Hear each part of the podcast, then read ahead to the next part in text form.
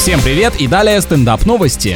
Эксперты установили, что многие российские женщины до сих пор, прежде чем первый раз надеть новые колготки, сначала кладут их в морозилку. Если честно, никогда раньше не слышал, но, возможно, это только барышни с завышенной самооценкой, которые считают, что у них слишком горячие ножки. Дело в том, что при закаливании молекулярные цепочки нейлона теряют изначальную силу напряжения между собой, тем самым делая белье более эластичным и долговечным. Выходит, это единственный предмет гардероба быстрого приготовления, только засовывают его не в микроволновку на пару минут, а наоборот в холодильник.